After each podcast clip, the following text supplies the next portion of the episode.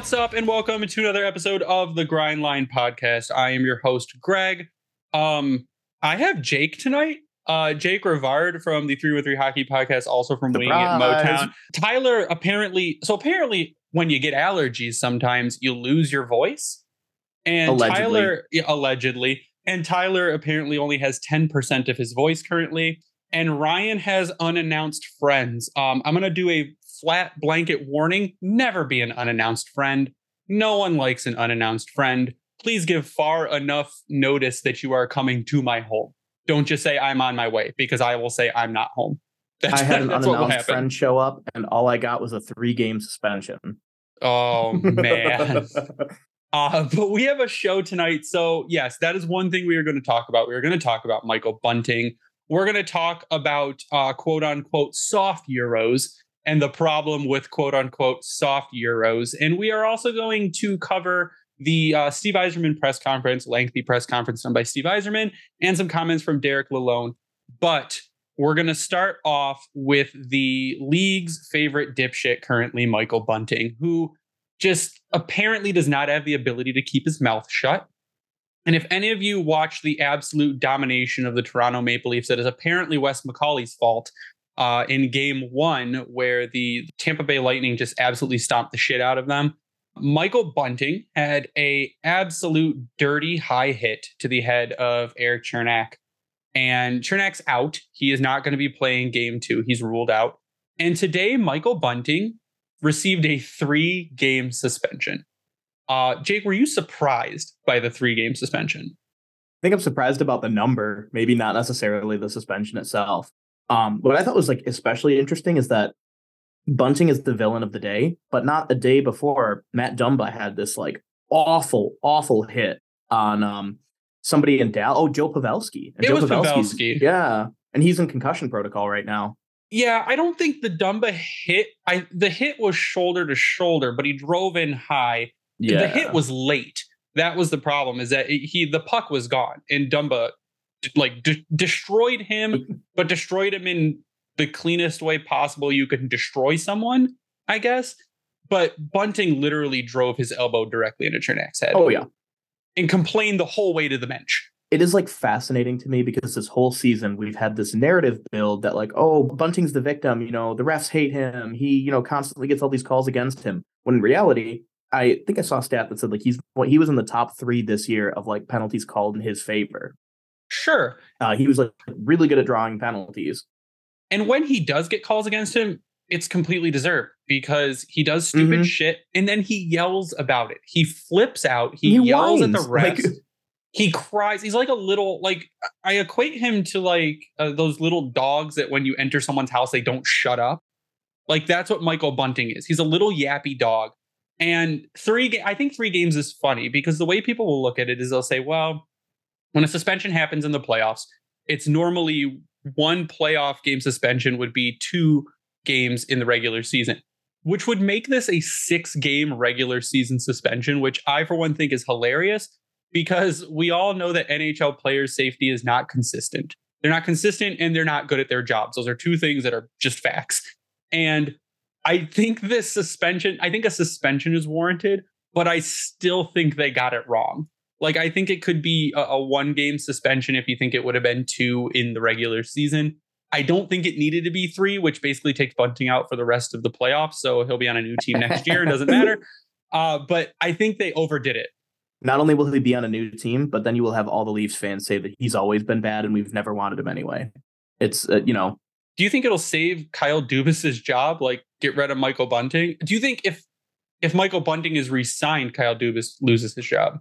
I kind of think Kyle Dubas is if they get swept this year or if they like blow it again, obviously Sheldon Keefe's out. Um, that goes without saying. But if I'm Kyle Dubas, I might be looking at a job with the Pittsburgh Penguins. Um, think about That's like a possibility. yeah. I mean, they're gonna be mid for a long time, but like, you know, it's his chance to like build the team from the ground up.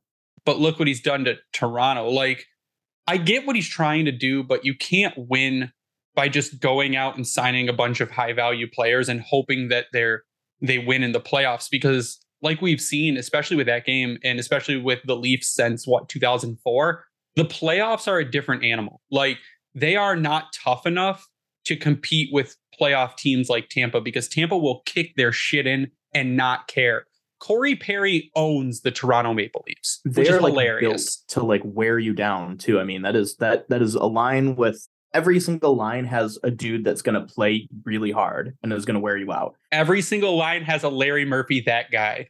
Yeah, everyone everyone's got this as a guy on their lines, and with the Leafs, they like stack you know their top two lines with their best scorers, and then they have quote grit on the depth, but in reality, it's like grit without any of the like without the it. You know what I mean? It's lowercase grit, Yeah, not uppercase grit.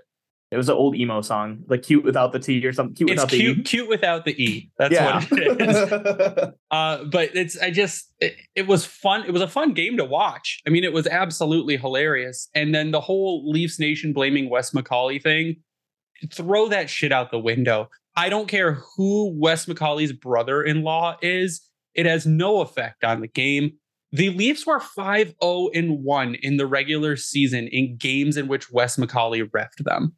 You can't say that now he's flipped a switch and now is going to kick the Maple Leafs out of the playoffs. If you lose, you lose. The game was gutless. John Tavares was gutless after the fact, also oh, trying to blame officiating for it. And it's just a really bad look in Leafs Nation overall. But I mean, when isn't it? If I were the Leafs, I would just simply play better and you know make it to the next round. But that's just me. That you know maybe I'm I've got new ideas here. I feel like they haven't really thought that one through. Um, I, I just I would score more goals and and save more goals and, and maybe we- not trade for Ilya Samsonov and Matt Murray. That's yeah, just me I- though. I think goaltending was probably an issue that definitely was not solved uh, for the Toronto Maple Leafs, especially heading into the playoffs. So it'll be really interesting to see what happens with them going forward. Game two is tomorrow. And I think it's in a, they're going to try and use it as a redemption game, but game two will still be in in Toronto. So it'll be interesting to see what happens there and if more people leave halfway through the game and waste their money going to see the Toronto Maple Leafs play hockey. Over under. How soon do we see a Leafs jersey on the ice?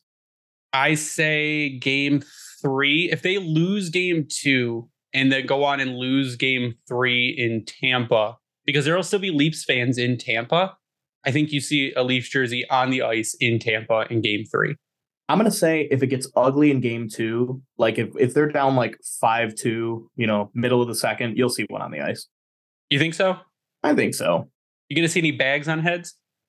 Oh, I'm sure we'll see at least one or two.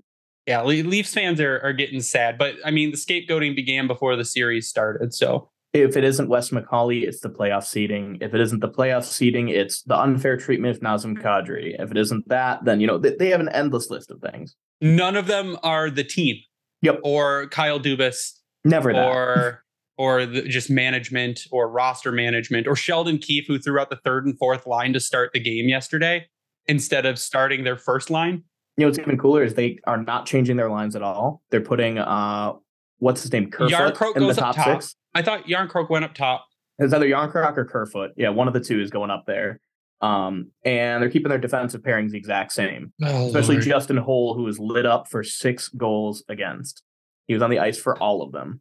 it's going to be not good. I mean, it'll be great for me because it's good entertainment, but it's not going to be good for them or their fan base who are going to collectively have an aneurysm. Can I be honest? At this point, Sure. I don't care who wins the cup. If the Leafs get blown out in the first round, that will be my cup. Yeah, that's uh, that's just collectively the cup for everyone outside of Toronto. It's just the Leafs' misery in the first round. Um, but we're going to move on to some other misery that apparently people have that I just I can't understand. Uh, our friends at Winging at Motown put out an article today, yeah, 12 hours ago, that's draft banter, and it's Detroit needs an impact player like Matvey Michkov. So what's happening now is Matvey Michkov, top top prospect. I mean, he should be a top three pick or top four pick. The whole Russia thing might push that because now I mean, his dad just mysteriously died while walking by a pond. And it's going to be interesting to see what happens with him because Russia is also trying to avoid sending players to North America.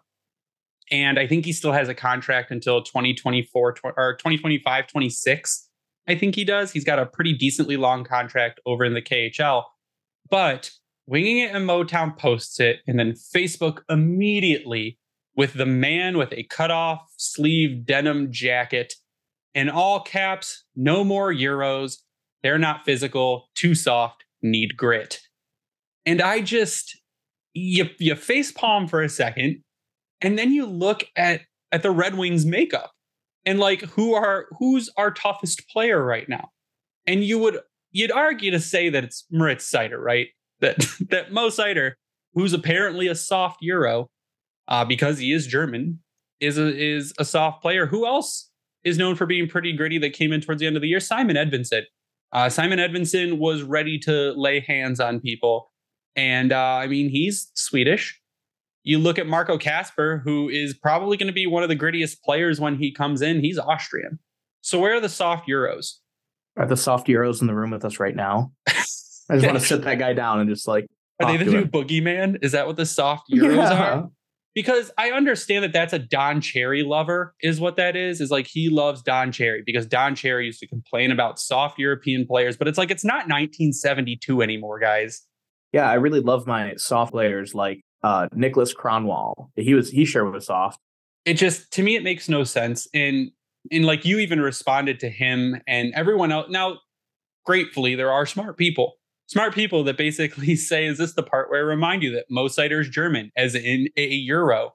But then it keeps going. Detroit needs strong power forwards, big D men.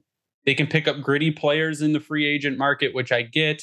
And then a bunch of people that just know we don't, no more euros, all that. So I want to know what teams build their team based on nationality of the player and not how the player performs. Yeah, I'm I'm wondering like where you stand on the grit uh, debate. I know a lot of people like to, you know, they, they're like, oh, we need big, tough guys all the time. And then there are other people that are like, oh, we just need skilled guys, guys who can score, et cetera, et cetera. Where do you stand on that? So my my view on it, and, and Lalonde and Yzerman kind of both said it in their pressers, which we'll talk about in a little bit, is that grit can come from within. It comes with development. It comes with uh, games played in the league. It comes with playing for for the same team with the same group of guys and standing up and, and gelling and working together as a team. Grit can come. That's fine. In the the era of the enforcer is dead. You can't have a guy on your team that his only job is to come in and beat people up. You Ryan Reaves is absolutely useless besides his fists. I don't care, and I've said it before on the show, and people can disagree as much as they want. People aren't afraid of him. I mean, they don't want to fight him, but they're not going to not do something because he's there. I mean, we saw uh, Kaprizov get absolutely crushed this season, and Ryan Reaves didn't do anything about it, and they weren't afraid of Ryan Reaves to do anything about it. So, I mean, it's it's like a guy like Luke Witkowski. There's just there's no room, and that's why he's not in the NHL anymore. On the converse side, a guy like Tom Wilson can beat people's ass and put the puck in the net. I'll take that all day. If you can put up 25 points a season and be a physical presence, then you can you can provide hockey. That's what we want. We want you to provide hockey. And I think that's that's kind of my stance on it. If you can totally change the the vision and the direction of the New York Rangers, you are welcome on this team. Oh my god. Uh, it's just it, to me when people go we need grit and then they immediately mention Reaves and Witkowski and like we need a player like that but we don't. I mean, we already have a lack of offense. And what is going to happen when you remove more offense from the team? Like, you need to add scoring. You need a big power forward. You saw what happened when we lost Michael Rasmussen. So it's clear that we need that physical presence and that pushback. And that's something he provides. But Michael Rasmussen was also on pace for like 45 points this season in like his third or second full season in the NHL. So eh, it'll come from within. We're getting a Marco Kasper, we're getting a Simon Edvinsson, we're getting Michael Rasmussen back. It'll help, and that's where the grit's going to come from. But we don't just need to go out and sign goons. That's not helpful. Definitely agreed on all fronts there. But I also think that we do we do have guys in the like coming up that are gritty too. I mean, you got Carter Mazur, you've got Marco Kasper, you've got dudes, it's Simon Edvinsson, like guys who aren't afraid to fight if they need to. And I think like ultimately it comes down to like just standing up to the bullies because there are bullies out there. There are bullies that are oh, that for sure. other NHL teams, and you need to show them that like you're not going to get pushed around by them. We can't have Matthew Tkachuk doing the little like flex thing next year, you know? Yeah, someone needs to punch Brady's teeth in because all or Brady Tkachuk, yeah, that's it. All Brady does is run his mouth and then run away. I'm not sure I've seen him fight very much. but he's just very loud and vocal. So, uh, and like you said, Carter Mazur's another one. We thought that, and, and Bertuzzi, when he was in Grand Rapids and he was in Guelph, he was, I think, more aggressive than he was in Detroit. But when what you're getting in a Carter Mazur is you're getting that high level offensive talent with the fists, or not the fists, but the kind of grittiness or the we call them shit disturber to back it up. And and that's I mean it's coming and it'll come with time. And it you we don't need to immediately run out and sign a bunch of bottom six dudes just to fill that role. Like you'll have a guy, a guy on each line like Tampa does that can provide that. And Steve built that in Tampa. He did that on purpose. If you look at his draft history, it's bigger guys that are to, uh, bigger guys that are skilled, and then really, really skilled guys if they're smaller, like uh, Amadeus Lombardi, who's lighting it up. Yeah, you have those big guys to to make the space so the little guys can cook.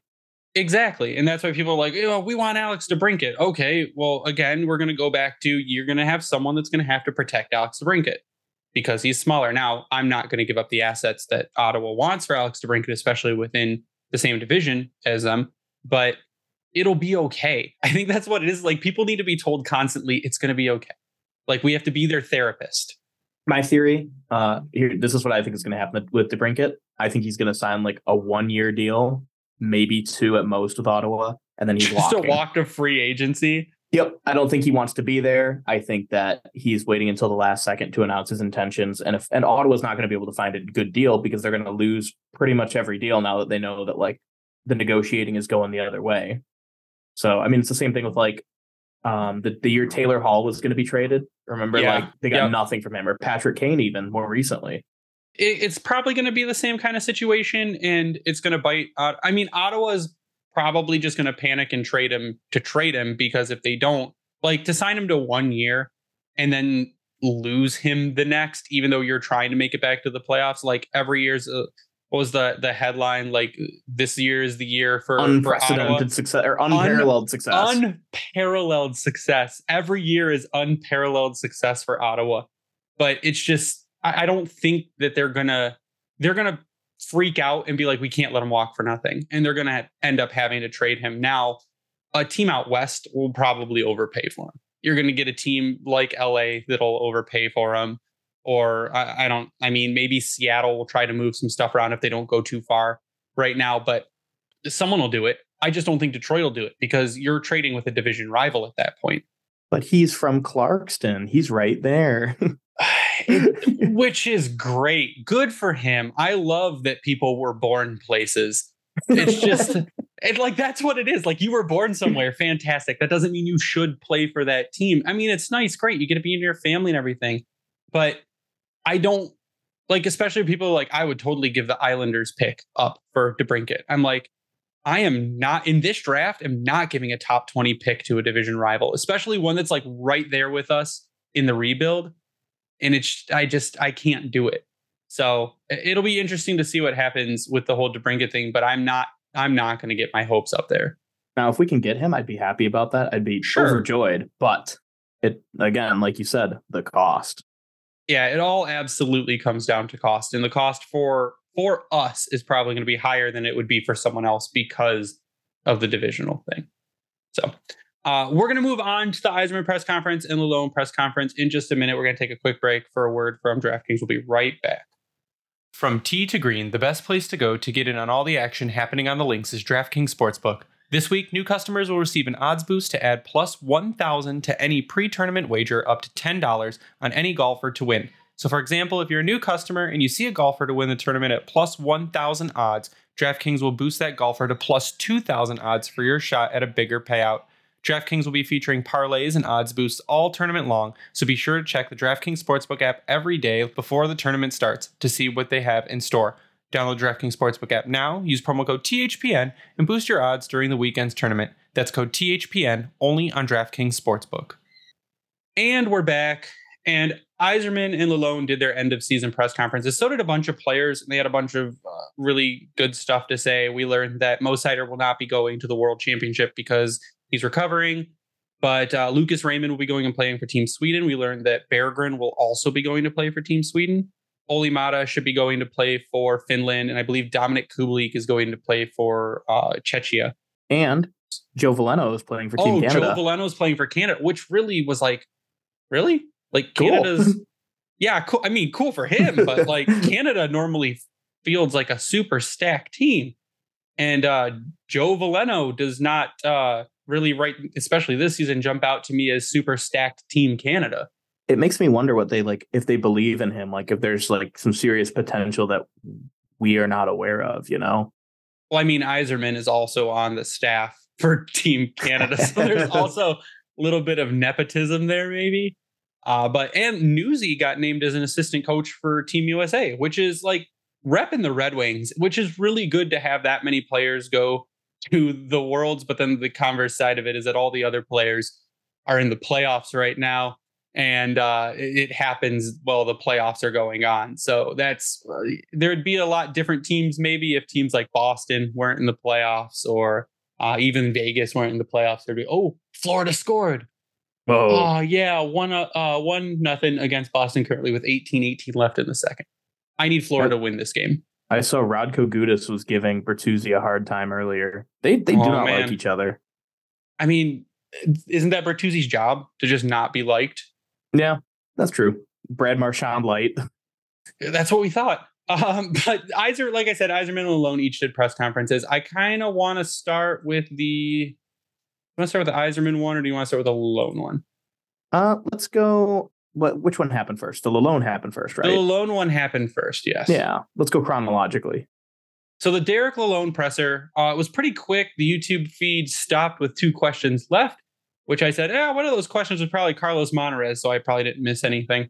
Because god damn, does he ask some stupid questions? Like he tries to purposefully be like, do like the gotcha questions, but they never fall for it. Like Yzerman rolls his eyes, sighs, and brushes him off. Basically, you want to see my my Yzerman impression? Yeah, go it's ahead. pretty easy to do. So what you do is you have to sit back a little bit, you cross your arms, you cock your head to the side, and you go, Well, Helene, the thing is, uh, when it comes to building a team, it's uh it's about, about putting putting the best roster together. That answer your question?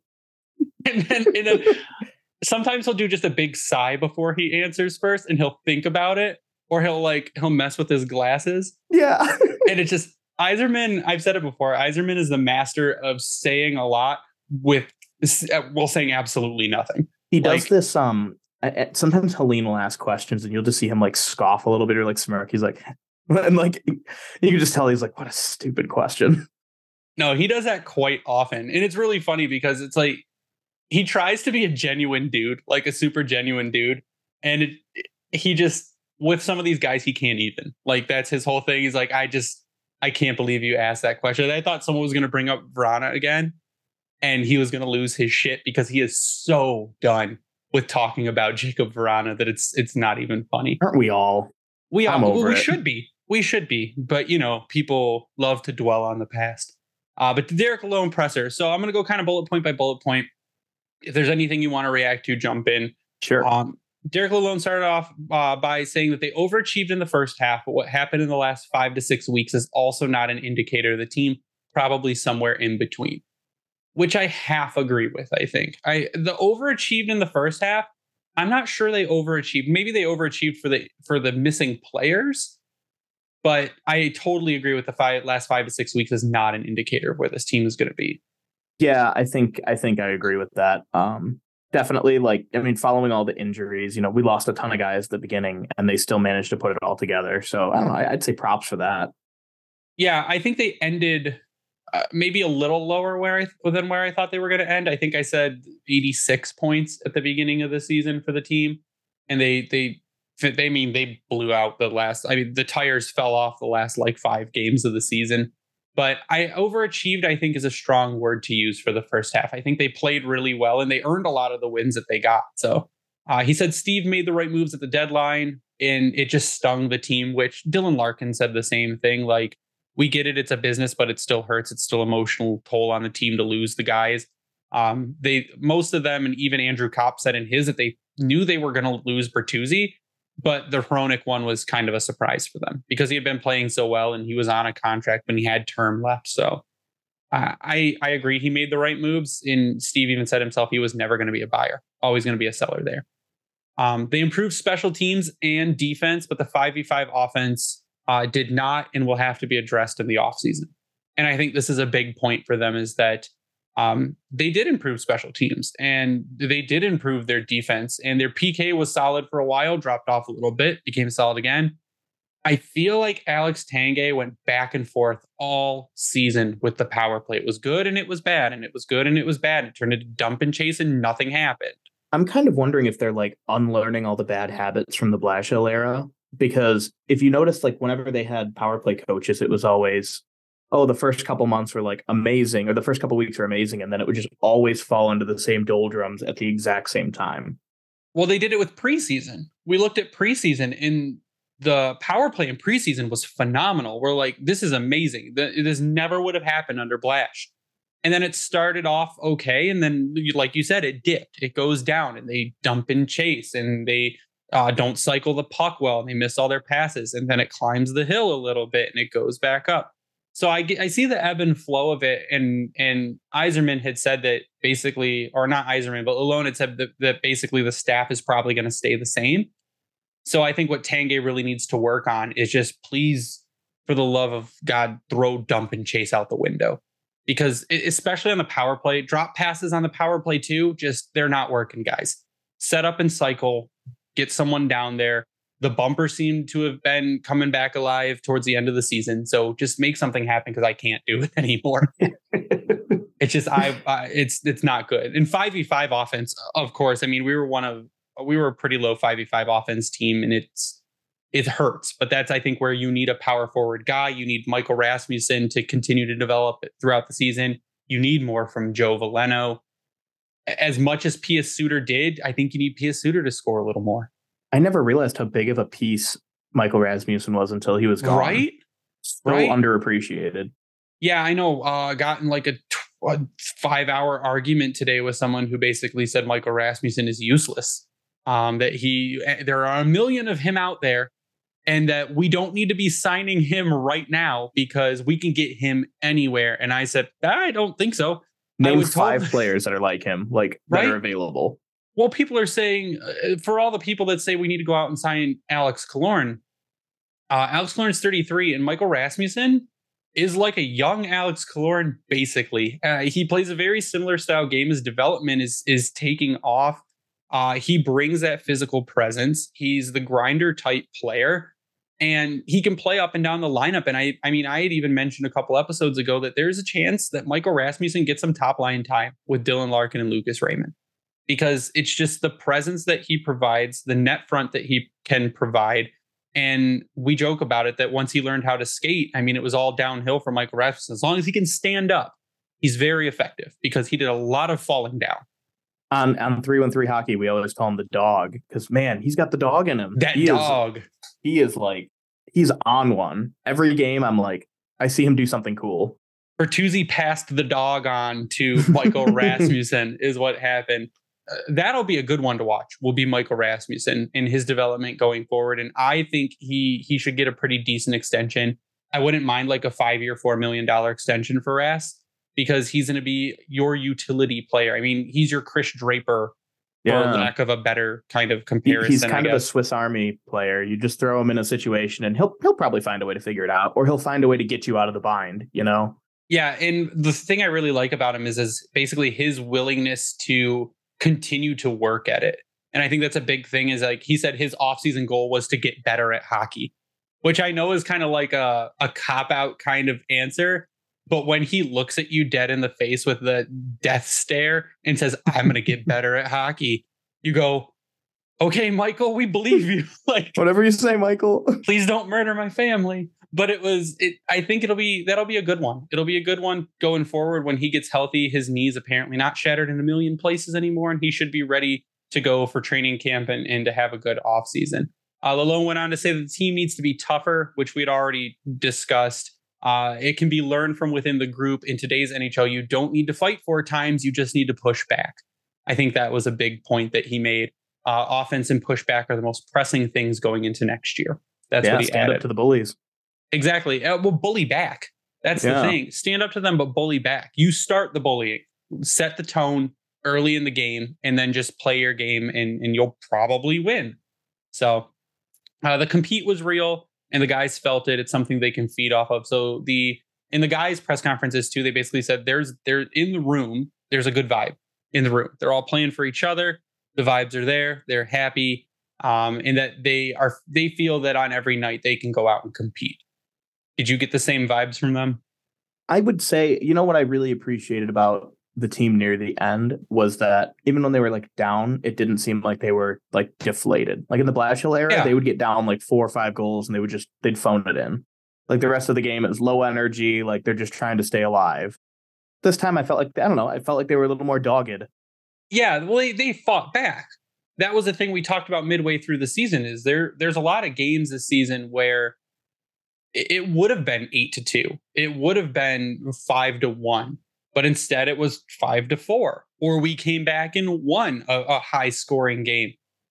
They didn't roll over. That's the whole thing. Like I think, and I think that's a big credit to guys like David Perron, who came into that locker room and really said, "We're done taking people shit. Like you guys are going to learn how to win or how to fight back." And that's something he's the, done his whole career. Did you see the interview where he revealed that he was like the last person to finally accept that like they weren't going to make the playoffs? Like he was still pushing really? till the very end. Yeah. Well, that makes sense, and, he, and, I'm so glad he signed for another year. And I, I totally, and I've said it that I think David Perron, I, I wouldn't mind him retiring as a Red Wing. He just for locker room ple- uh, presence alone, and even if you just need him to be a fourth line grinder kind of guy who can chip in and, and be a good power play dude, that's fine. And he'll probably play for vet minimum. And I think he's a guy that you can have around, and just especially for locker room alone, just that that veteran presence and leadership, I think is it's what you call what people what the professionals call an intangible. That's what they call it, just things that you can't put on a stat sheet. the those Pierre McGuire talents. That's Expected by are. who? Yeah, by, by, by whom? I'm so glad that they got their English right on that. That yeah. made me very. That made me happy. I wish they would have said whomst. That would have been even better. or what? Expected by what? Yeah. Uh, Lalonde went on to say that he's happy with some of the uh, growth of the team game, but it isn't where they want it to be yet. Uh, says they'll start next season on the 50 yard line, basically. He did a whole football analogy like we are starting at the end zone, we're up here. Like now, now next year, we're starting at the 50 yard line. We just need to go get the touchdown. That's what we need to do. So hopefully, we end the season in the red zone for those who I watch football. Um, I'm being involved in the offseason discussions alone, and Yzerman are a team. Derek will have thoughts and opinions he will want, but there still needs to be a separation between manager and coach, which is good. I mean, we don't really hear too much about the relationship between the two, just that we know Yzerman likes Lalonde because he's worked with him before. But it's good to know that Yzerman is accepting of feedback. And it's good to know that Derek has feedback, I guess, because he's with them every night and kind of has the insight on what they need. And I think that yeah. will also help in the um, uh, discussions with the free agents. And I mean, like as much as we we see Yzerman as his like messiah figure, you know, he's still human. There are still like missteps he can take. And with somebody like Lalonde, who's on the front lines with all these guys, like he probably knows pretty intimately like what the needs are. And I think maybe even more than Blashill did because he's a player's coach. Like Lalonde, he prides himself on working individually with players based on how they learn. That's the thing. So he if if he knows the player needs a kick in the ass, he's going to give him a kick in the ass. If he knows they need a pat on the back, he's going to give him a pat on the back. So I think that kind of also helps him where he can take that information back to Yzerman and he can say, "Hey, this guy's really working on X, Y, Z. This is how I'm working with him." And then, or this guy isn't working. It's not what we want to do, not the direction we want to go. Maybe it's a guy we can let walk, or maybe um, we have the discussions if they're not receptive to feedback or whatever, then we can replace them. So I think those are going to be very interesting discussions because the Red Wings have a lot of work to do this offseason. Um, on Edvinsson, Lalonde saw growth and optimism. That's a credit to the Grand Rapids staff, which was immediately fired recently.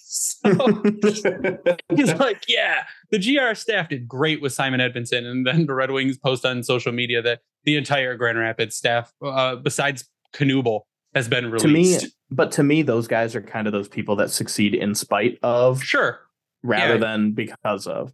Yeah, if your top picks are failing because of the management of your AHL team, then they might not have been top picks to begin with. I think that's kind of the the trend there. But Edvinsson, I I was impressed by the games that he got in and how poised he was from the jump. And sure, there are small mistakes. He's going to have to button up the penalties.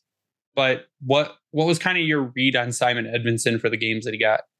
He looked like he was there. I mean, he looked like he was ready. Like like the first game, I'm like, okay, this guy knows what he's doing. Like right off the bat. Um, and I noticed that like every single game he's played since then, he tightens up something else. So like he stopped taking as many penalties. He started to be a little more responsible in like the um in the transitional zone. Like every single game he had something that he tuned up in some way. And I remember in a lot of interviews like that's how coaches complimented him.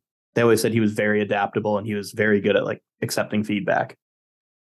Yeah, I like that he got edgier as it went on too. Like he was ready to jump in and fight. He was he was laying hits, like laying the body, and that's what we need to see more of too. Is and like you said, growing from within the physical play. Edvinsson's that guy. He'll jump up in the play. He's got the offensive talent too. That's another area that I saw kind of grow with Edvinsson even in that short time is shots on net. And when shots on net, especially we've seen it with Mo, when they happen from the blue line with the power that those guys have, good rebounds and you get guys in front to clean them up. You get guys like Rass in front to clean it up. You get guys like uh, Berggren in front to clean it up. It's going to it's going to be very effective going forward as those guys transition in. Uh, Berggren and Veleno stepped up with an increased role, natural for young players and valuable to get those experiences. Beating teams like Pittsburgh, Toronto, and Boston is a credit to the guys. Could they beat them in a seven game series? Probably not, but it showed growth in the team game. And that's a big one because but I feel like it's a Red Wings thing that happens is that we overperform against really good teams and then we get our asses beat by teams like Arizona. And it's just it just seems to be a recurring theme. It's classic. I mean, it's it's I think it shows that's the. Red Wings, kind of like, like the sitcom. Oh, classic Red Wings. I was at the Pittsburgh game where they beat them seven to three. I know. We saw you. Yeah, that's right. Very satisfying game. That one, that one was great. The fans next to me, I was sitting by a bunch of Pens fans. One dude kicked his chair and like chucked his hat. Uh, another dude like stormed off. Oh, it was great. This guy you should, behind you me, should like, have picked up his hat and thrown it for the Perron hat trick. Oh, I should have. Yeah, this one guy behind me, um, was like, oh, well, you know, jokes on them. They have to go back to the city of Detroit. And I turned around. I'm like, you really think that these players live in downtown Detroit? Like they all live in Farmington Hills. That's another thing that keeps coming up on Twitter is like, no player wants to live in Detroit. I'm like, wait, they don't live in Little Caesars Arena? You mean they can pick houses anywhere? Like as long as they're a 20 minute drive or half hour drive away? Right. And there's like so many teams, like St. Louis won the cup in 2019. Like, what do you, if, if there's any place that no people would want to live, it might be St. Louis. Like, you know? Yeah, I doubt really any players live in the city that that the team is in or that the arena is in. Most of them live in the suburbs around because one, they don't constantly want to be recognized and bugged everywhere. And two, uh, living uh, 20 minutes away from the major city is a hell of a lot cheaper than living in the major city and having to deal with the congestion and the traffic and the travel and all that stuff. So, no, the, the players are not living in Detroit. They're living in Birmingham or they're living in Bloomfield or wherever is is a more upscale Detroit suburb, just as mm, any other of, team is going to do. Speaking of uh, interacting with players on the street, we actually interviewed Mo Seider's dad a couple weeks ago. Um, I saw we translated that. the interview from from German to English, and he talked a little about a little bit about how like whenever Mo tries to go out, um, and a lot of the players they they get kind of you know I, and i think this is fair like it's they get kind of frustrated when like people break up their times out or oh, like yeah. you know the, the, time they have so like if you do see any wings players out and about you know smile and wave but don't go up and like bother them if they're like having dinner or like you know trying to do something on their own. I my rule of thumb is if they're walking down a street say hey say go wings say love your game whatever. I've done that to uh niklas kronwall in royal oak I just walked past it. The only person I ever like went up and said, uh, "Can you sign something for me?" Uh, when I worked in Somerset Mall, Drew Miller was waiting for his girlfriend outside of Sephora or Ulta, whatever the makeup store is inside of Somerset, and he was just standing there. So I walked up to him quietly with my jacket. I was like, "Hey, Drew, can you sign this?" And he's like, "Yeah, sure." And he signed it. I'm like, "Thank you." And I went back. And that's like the the most I will do for just dudes on the street. I don't mm-hmm. bug them for pictures or nothing because they're just trying to be people. Yeah. And you got to let them be people. There's events you can go to to get stuff signed and to bug them. Just go to the events. For sure. Um, Lalonde ended the cutoff press conference on YouTube by saying losing Rasmussen really hurt the group. They're excited to get a healthy Moose back. It will really help the team. Uh, we talked about that. Completely agree because that is that was one of the big missing pieces down the stretch was Michael Rasmussen. So um, my final thought on that was that I love Newsy. I don't know how you've thought about him throughout the season. Most transparent coach I've ever heard says the right things all the time and just is a upbeat, positive dude that seems like he has a really, really good handle on the players. Yeah, I I absolutely love how candid he is about things. He'll acknowledge like when they're, you know, what they need to improve. He'll acknowledge like he, he always gives a straight answer. And I think it's his New York upbringing. I think it's that that buffalo in him, that real blue collar, like, listen, here's the deal. And Let I really lay it down that. for you. Yeah, I appreciate it. I think the sign of a good leader is somebody who can explain things in layman's terms to any anybody. Because uh, I think a lot of times I mean, when you're an NHL coach or you're a coach of a professional sports team, you know, sometimes it gets to people's heads. You know, you can notice it in quite a few interviews with quite a few coaches. But what I like about Lalonde is he's kind of like the people's coach, where he's he's able to just give you a straight up answer when you need it. Yeah, he talks. He doesn't talk. What's nice is he doesn't talk down to you. He talks at just he'll say in a way you can understand that still gives you the information at a high level. So like he doesn't make the he, he does it for the reporters. He's like, listen, this is this is what's happening, guys, and he lays it out. But I I like that he is also not afraid to openly not criticize, but openly give feedback like to reporters. Like he'll say like, "Oh, I didn't think that uh, like the move Veleno made there in the second period probably wasn't great. It's something we're gonna have to work on." Like he'll openly say like the, these guys need work and we're working on it. Not and in the same breath, not bash them or pull a Berube and be overly critical. So it, it's it's just I think it's refreshing from the random canned answers we got from Jeff Blashill that Lalonde's able to break it down in ways that li- literally everyone can understand or should yeah. be able to. I feel like Blashill gave answers like politicians do, where they like don't really give you the answer; they just kind of go around the room, talking circles. Like, yep. Yeah, uh, it's kind of kind of what it's what Yzerman does with Helene is what mm-hmm. happens there. Uh, so moving on to the Yzerman press conference, it's so long. I'm going to do high level on some of it, and some of it I'm just going to skip. Um, the first question was Helene basically asked how it's gone. I believe it was Helene asked how it's gone after four years. His answer was quote okay. Uh, he would love to be further ahead in the process. Started out saying it was going to take time, and they were trying to draft well. They have stocked up on picks. It's slow. It's a slow process He'd love to say he's thrilled, but he's been pleased with some of the development and others haven't panned out. I think you'll see that when uh, we talked about last week, where there are a bunch of guys that have to be signed to entry level contracts, so they're going to be dropped. I think you'll see maybe one or two of them signed and the rest dropped. And some development has been hampered by injury. We saw Cross Hanas go out with an injury. We've seen Elmer get injured this season. Albert Johansson started out really hot, got injured. So that is going to be kind of some some developmental missteps there because of injury. But I don't think he wants Yzerman goes into everything trying not to tip his hand. And I think this was a moment where he tried not to tip his hand because he doesn't want to say, "Oh my god, we're doing so great, it's amazing." But he also doesn't want to say, "I'm really really disappointed." I agree with that. Yep. Uh, he says he's not disappointed where they're at. Guesses he's okay with it. He this was the theme of it. I, I'm okay with it. Uh, nothing will dramatically change. They'll look for opportunities to speed it up. Four years in, he's okay.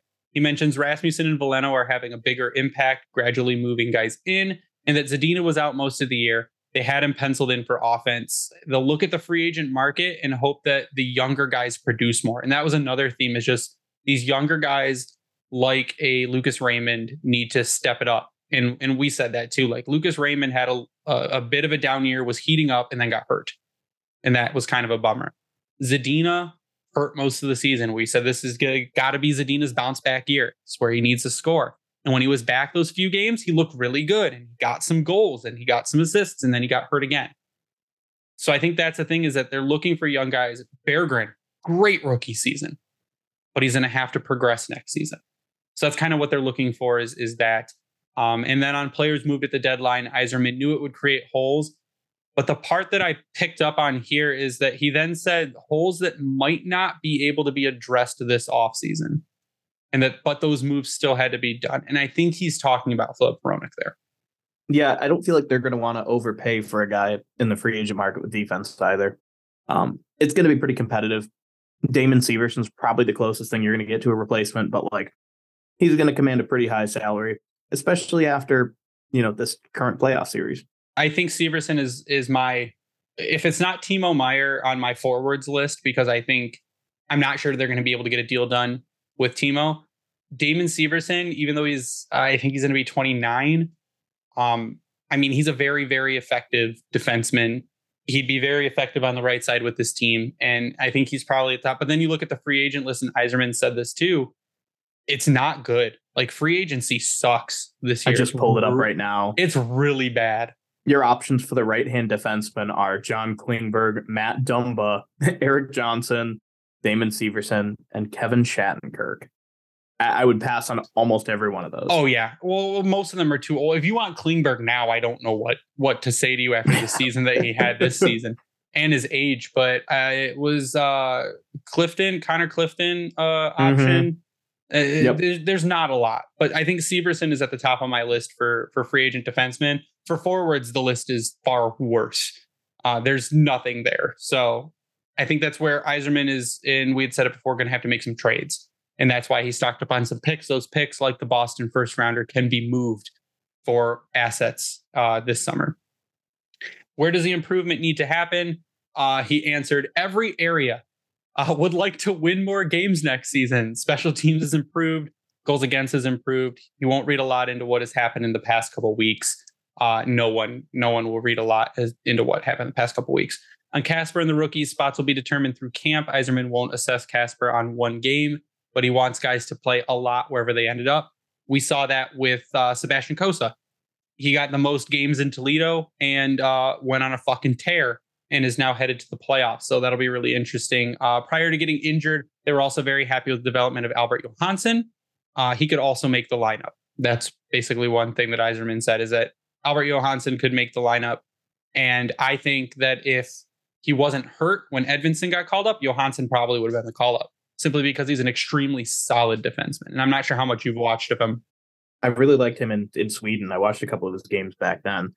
And I, I always thought he was like um old reliable, you know what I mean? Like you can always count on him if you just need somebody to like munch minutes and to like play smart.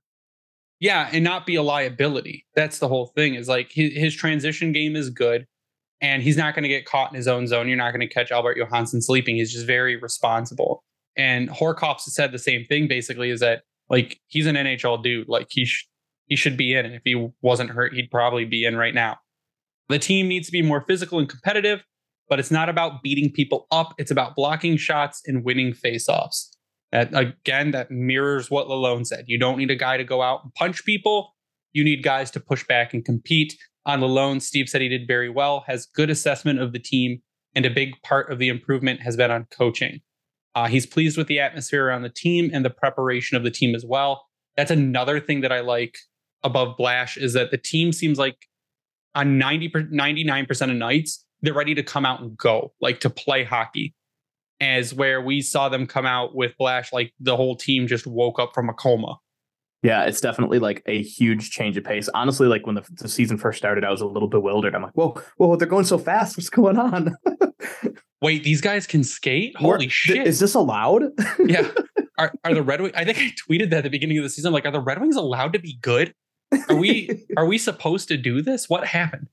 On goaltending, Ville had a good season with most games he has ever played. His numbers at the end weren't good, uh, but he has been dealing with an injury. Switching plans mentally also may have messed him up, Yzerman said. So apparently the plan was going to be to shut him down for the season and uh, then things went south, and they're like, "No, you're going to play." And putting him back in, uh, Yzerman thinks not not physically screwed him up, but may have may have kind of mentally messed with his head, thinking he was going to be done, and then just throwing him back in. All right, good luck. yeah, uh, go get him, champ. Uh, I think Ville had a good season overall, and again, it is the most games he's ever played.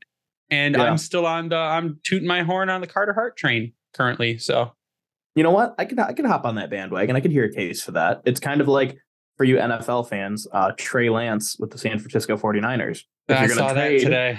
Yeah, if you're gonna make a trade, grab him. What's the worst that could happen? If Carter Hart winds up like being a complete bust, you know, he's at least a good, you know, you, you, you got a backup goalie for a couple of years and you spend like what a third, fourth round pick to make it happen. Sure. All signs point to Carter Hart not being a bad goalie, I guess. I mean, he's been playing for the Flyers, so that tells you something.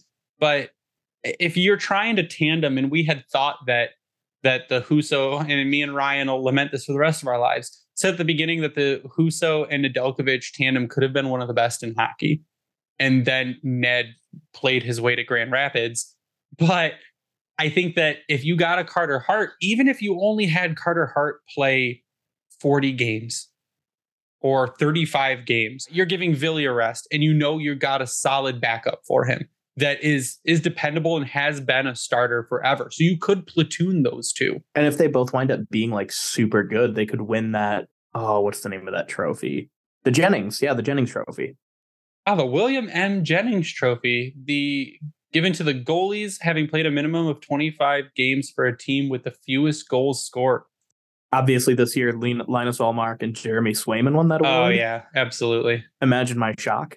Uh, yeah, well, I mean, and, and they're playing right now. And Florida scored again, two one Florida with five thirty three left in the second. I need them to win this game. I fucking hate Boston. oh, I want uh, Bertuzzi to win something though. I don't know. I once they leave the team, man, they're completely dead to me. So like they, uh, that's what we keep saying in the Discord. Bertuzzi, who? Like that's people mention him. We go who? Uh, Husso's challenge will be working on being consistent every night. Ansar asks about what Steve needs to see in Edvinsson and Kasper to make the team. They have to be ready to show they can play. Steve wants them ready to play meaningful minutes, not just ice them to ice them. Are they stronger and quicker? They need to make a positive impact through the preseason it's not going to be hard for them. That's not going to be a challenge. Yeah, the bar's kind of low if we're we're keeping it a buck. the bar's on the floor, guys. Just pick it up and you'll make the team. On Lucas Raymond, he says his season was okay. He thinks extremely highly of Raymond. Uh, Perron went into Lucas's role and forced him to adapt. Thinks he adjusted well, but he expects him to grow and be better next year. He is only going to continue to be better. Um, Steve heaped praise on Lucas Raymond. Uh, he's got a high ceiling, a lot of room for development. That he sees him as a very, very good player with a lot of skill. Uh, that he just keeps expecting that he will grow into his role. And and I'm I'm in the same boat. Like I've said for a while now, I think Lucas Raymond could grow into a Mitch Marner type player. I agree. But Lucas Raymond needs to get a little bit more physical and he needs yeah. to put on some weight. He needs to be the tougher version of uh, Mitch Marner because when Mitch Marner gets hit, he he craters. So you need to you need to be like the count the counter to that. You know what I mean? Yeah, and we saw what Lucas Raymond could do. Like, and I don't know why he carried didn't carry it much into the regular season unless he couldn't because the competition is a little harder from preseason. We saw some Datsyuk type moves out of Lucas Raymond in preseason. Like he can get in small areas, can be very elusive, and that's probably partially because of his size. But if he puts on 15 pounds in the offseason and just bulks up a bit, I, you're going to have a much more dangerous, I think, Lucas Raymond. And I fully expect him to be uh, in in the next couple years. I mean, he could be upwards of a 70 point player, I think, because he this the skill is there to do it. Uh, injuries forced younger guys to get into bigger roles, but assessing uh, but assessing the team, injuries didn't have a huge impact. Steve said. Looking around the league, every team gets hammered with injuries. You just have to deal with it and call guys up doesn't think it changed anything that dramatically. Uh, looking at the group, Yzerman believes there are some. Now, this was the one where uh, he was asked about, I think Max might have asked him about free agents. Looking at the group, Yzerman believes there are some players on free agency that could help, but there are 31 other teams as well. Uh, won't know anything until July 1st. Says it's hard to build or plan around free agency. There will be challenges, but he hopes to fill roles with young and developing players. And that's the same thing, is just you don't know what all those other teams are going to do. So you can't really plan your next year going, yeah, I'm going to get this guy, this guy, this guy, and we're just going to go out and wreck shit because those three guys could be taken by other teams and it's not really up to you. Yeah, there and there is always a team in free agency that overpays. Always. And, there are only three good guys in free agency. So you got to hope you get one of them just to move your team forward. Uh, asked would being active surprise him? He says he will be active, but the free agent group is not as big. Is there going to be a fit? He can't answer that right now. Uh, when asked if toughness is a priority, Yzerman says there are a lot of definitions of competitiveness. Says Lidstrom, he's going back. Nick Lidstrom was very competitive, but not like Vladdy. They were two different kinds of competitive. These are areas he would like to improve on, but expect a lot of it to happen from within the team. So you're getting competitiveness where an Edvinsson may not be the same kind of competitive as a Jake Walman, or a Dylan Larkin may not be the same kind of competitive as a Marco Kasper. They're going to bring different qualities to the team, but they can both play a different uh, style of competitive game. And they can all synergize with each other too. I mean, like all yeah. these competitive styles can work in tandem. Yeah, they all feed. It's basically building a team to feed off each other and and pick up where another one leaves off. Uh, it's about giving the team more balance. He'll continue to try to balance out the team to help make them more competitive. Um, there's a there's a recurring te- uh, theme through the entire Yzerman presser. It's about balancing the team and building it from within, is what it is. He's he's basically is resigned to the fact that um, the free agent class sucks and that every player needs to have a really good off season. Um, on backup goaltending, Yzerman says Magnus and Alex could both they both could be part of the plan. That was the other interesting thing there is he's like, yeah, we could sign them both. Who gives a shit? Uh, needs to sit down with them and hash things out. Says that save percentage and goals against need to get better. Are the best options within? Don't know yet. The goaltending market is thin. We knew that as well. On analytics, Yzerman says they look at everything. They are still in the infant stages of figuring out what analytics are actually important. Doesn't seem like he wants to. He basically didn't seem like he wanted to talk about it like they asked about analytics and he he's like why are you asking about the secrets of my team and how we do our business i'm not going to tell you anything about that so it'll be really interesting to see what they say on on what analytics are important because he he talked he's like well uh, a couple years ago Corsi was really important and right now it might not be as important and we're looking at all these other stats and then uh, and they've got stuff we don't get access to because they pay hundreds of thousands of dollars to their analytics departments so, Yzerman, analytics guy. For Grand Rapids, it starts with the Detroit management team. They want a winning environment, didn't put together a good enough team. What happened in Detroit with injuries hurt Grand Rapids as well with their own injuries, which we saw. And again, they went and fired their whole team. So uh, they didn't think that they did good enough with what they had, which is kind of fair. I know that a lot of teams have um, like the their NHL to AHL style is they match the team systems. Yep. And I felt that there was like a very strong disconnect with the two systems that we had in both Grand Rapids and Detroit. It's fair. Uh, I yeah, I feel like the the Griffin system was still like the ghost of Jeff Blashill coming back. You know what I mean? Like very passive, very dump and chase, very um uh we'll just wait for the right opportunities to present themselves. And we thought like Grand Rapids was going to have like a sick year. We thought they were going to be super good, and then yeah. they weren't. And I think that's part of the reason why Ben Simon got fired because, or not fired. I think he got fired, but it's whole we're deciding not to renew the contracts of these guys. We have not. Um, we've decided to part ways. Blah blah yeah, blah. We're yeah, we're mutually separating or whatever. But I think that's what it is. It's like, come on, you got you've got these guys, and you're not doing anything with them. What's it? Conscious uncoupling. now he was asked about uh, going into the offseason and making the playoffs, he says it was not his goal. He didn't expect it. The coaching staff and the players' goal is to win every game. Yzerman isn't disappointed. He was hoping for improvement and has seen it for the most part. He expects improvement to continue, which I think we also said like at the beginning of the season, that's not a playoff team. We don't expect yeah. them to play make playoffs. We expect them to go in and compete every night and build a competitive team and come back and not fall on your face. And they did that on most nights. Our friend Carlos Monarrez asked about abandoning the Yzer plan to make the playoffs, to which Yzerman scoffed at him, which is the best thing to see him do. Normally, burns Ansar. I, I feel like he has a seething hatred for Carlos Monarrez. Uh, and I don't, I didn't even bother again to look where Carlos is from or who he writes for. Um, and I won't because I don't care. He asks bad questions. Yzerman scoffed, doesn't form his plans around missing the playoffs for so many years because he asked about the streak of missing the playoffs. Like, you guys have missed the playoffs for this many years. Are you just going to try and fast track this thing? He says he doesn't build the team around that. He won't make moves out of desperation. We'll build a team that can be good for years to come, like he did in Tampa. Few more guys he's drafted. He sees things starting to come together. It's important to remain patient with them and let them grow as players, giving them the best chance to succeed. Some are moving in, but he wishes there were more coming. That's what he wishes guys were moving along faster. Don't we all? Right. On Elmer, he said the uh, he's got a potential to be part of the future. The initial plan was to send him to Grand Rapids at the beginning of the season, but he made the team uh, because he worked his way into the team. Uh, then he was sent down midway to play more.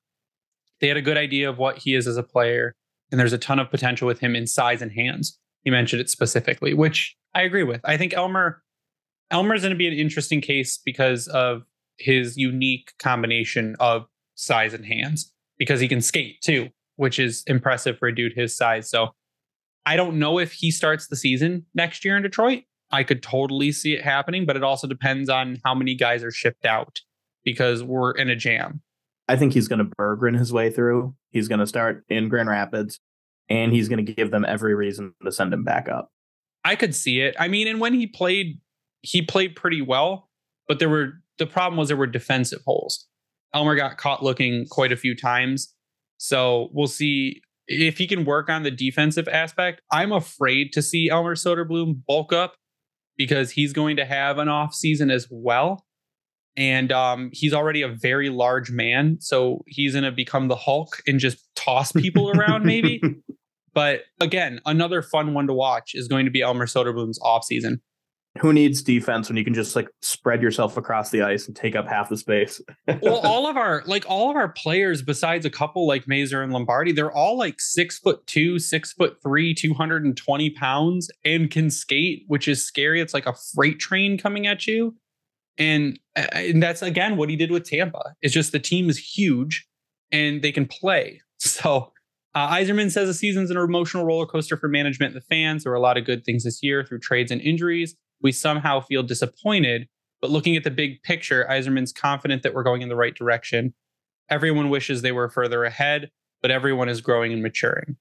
Uh, that was the big message is that sure, you can be disappointed, but the results of the season aren't disappointing because it's where we thought we were going to be. Uh, the progress of guys like Mazur and Lombardi, Mazur had a really good year in Denver. They signed him and he looks like a really good prospect looks like an NHL player forming with his hands and skating will be a really good player sooner rather than later. And on Lombardi, he's competitive and creative. He's smaller, but he competes. That's one thing that that's like a direct quote. Uh, says he's very he said. The C word. They love. He loves uh, the word oh, compete. Oh, so the compete and process. I think Yzerman said process like six times. so uh, says he's very entertaining, fun to watch, and they hold optimism for him let's see. Uh, there's a couple other ones. Andrew Copp, which if you haven't watched his uh, post-season presser, it's very good. Uh, he was asked a lot of very pointed questions. He's a he thinks about his answers before he says them, and he doesn't just give surface level answers. He went into it kind of deep. Um, but on Copp, uh, with his contract comes expectations. Obviously, Yzerman says he's a very good two-way guy who does little things well. The recovery hampered him early, but as the year went on, he had a bigger impact. Played a lot of hard minutes and is great defensively. And that's another thing is Copp's a top four defensive, top five defensive player on this team. Like I was looking at um, defensive play and past literally four defensemen. It's Andrew Copp. I saw somebody try to compare him to Frans Nielsen, and I'm like, oh, even with I saw this, that too. Even with this core injury, Copp has scored more than Frans Nielsen did ever any season. They called him Frans Nielsen without the offense. That's what they called him. They call him that, and I saw somebody call him. Um, oh my god, who is the really really bad signing that Holland did a few years ago, where the guy got like too injured to play? Stephen Weiss. Yeah, Stephen Weiss. They kept calling him Stephen Weiss, and I'm like, dude, do you guys not watch the game? Like, Copp, Copp, I think is like the most overhated forward on this roster, possibly the most overhated player. Well, they had to scapegoat, and because he wasn't potting 30 goals, then they're going to say, "Oh, well, Copp sucks." I, I mean, yeah, again, but like, we didn't sign him to pot thirty goals, you know. No, when he has one of the highest defensive point shares on the team. So that's what you sign, and that's what Yzerman said. Like he probably needs to score more, which is fine. If if Andrew Copp can put in 15 goals in a season, up to 20, that's fine. Who cares? Um, but he signed him for his flexibility, not necessarily to score. Because Andrew Copp, you saw him play wing some games, you saw him play center. He's good at both. He's very defensively responsible. He was, I believe, one of the only, one of the few plus players on the team, Andrew Copp. So I'm fine with the Copp signing. I think he makes the right amount of money. I think he's only going to get better next year because the team as a group is going to develop more. Uh, on the draft, Steve says that they talk about the draft being deep when there's someone special. Uh, this was funny. They're like, "Is this a deep draft?" And Steve's like, he laughed and he goes, "Yeah, they always talk about the draft being deep when there's someone special at the top. Uh, when there's not, they talk. They say about it's not a deep draft. So like when there's not a Connor Bedard up there that's breaking away from everyone, that they they're like, ah, this draft's not that deep. He's so right though. I never thought about Right? that until now. and then and then he went out, he laughed, he goes, Yeah, the draft's deep. He goes, in the first round, they're optimistic and excited about the options they think they'll have. And that's what we're going to talk about. This week we're supposed to talk to Tony, but uh, he got double booked. And we're going to talk to Tony next week about uh, the draft. And there's a lot of options. I've got like a list of like eight people. Uh, he says today he has no options, but there are options that will become available in time. Picks could be moved for guys. We'll talk more to teams towards the draft.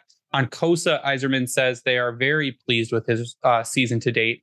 Struggled early on, but his attitude has been unreal.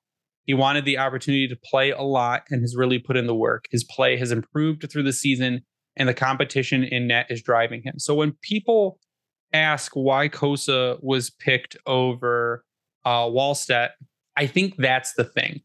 I think what they saw in Cossa was just the the fire to play and the fire to just be like the best version of himself he can be. Because that's all I've heard about Cossa from the beginning is just his willingness to say, I need to be better and to actually go out and do it is what really attracts a lot of people to him. And you hear it in the interviews. Yeah, I I really appreciate that about him. And I you know, honestly, even if it takes him more years to get into the NHL and he winds up being a better player than Wallstedt, I'm happy with it, you know. Yeah, and I think that it's his job to take in Grand Rapids next season. Like that's Cossa's job to go out and just take it.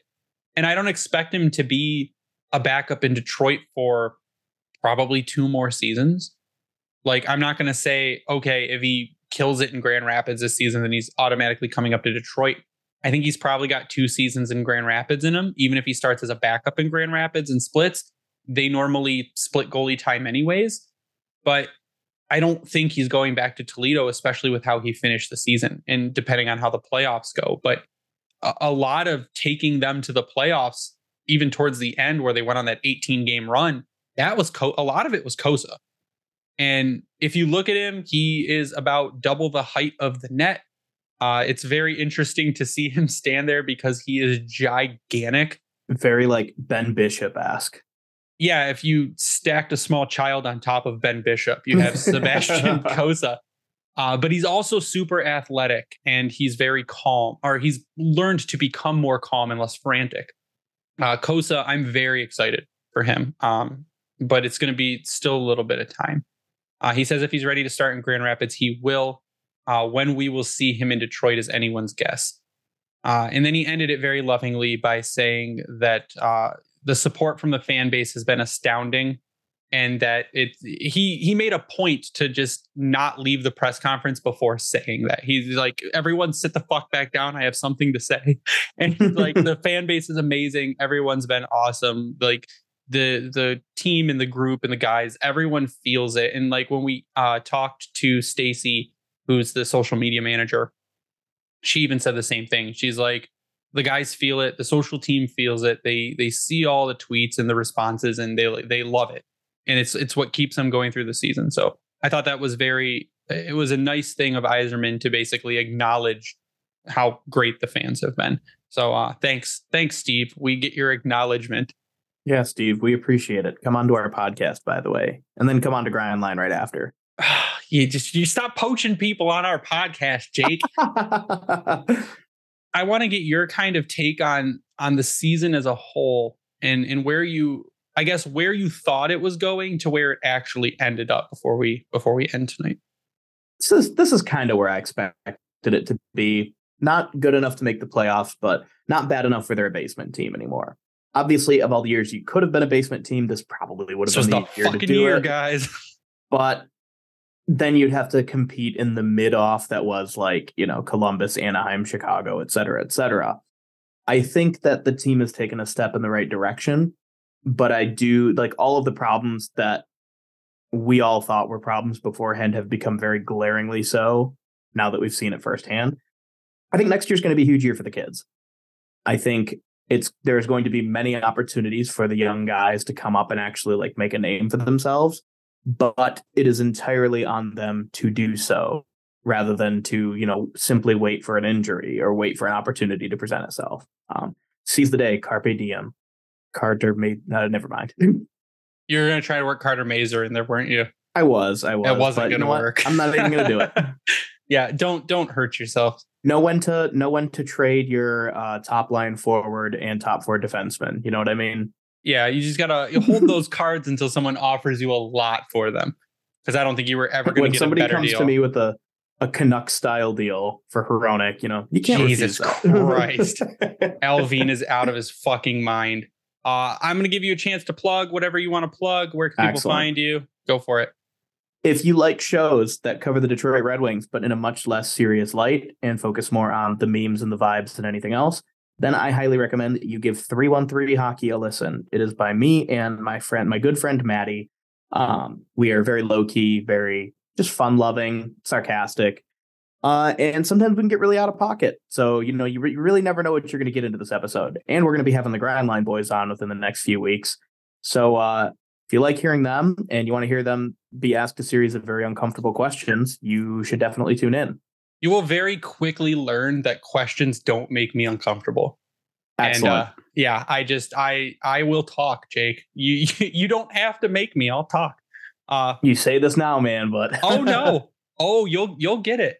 Again, thank you, Jake, for coming on and uh, being an emergency fill-in for me in my time of need. I very much appreciate you, I and I look the forward. e-bug. yeah, the e-bug. We've got Jake Rivard, the e-bug, on the team.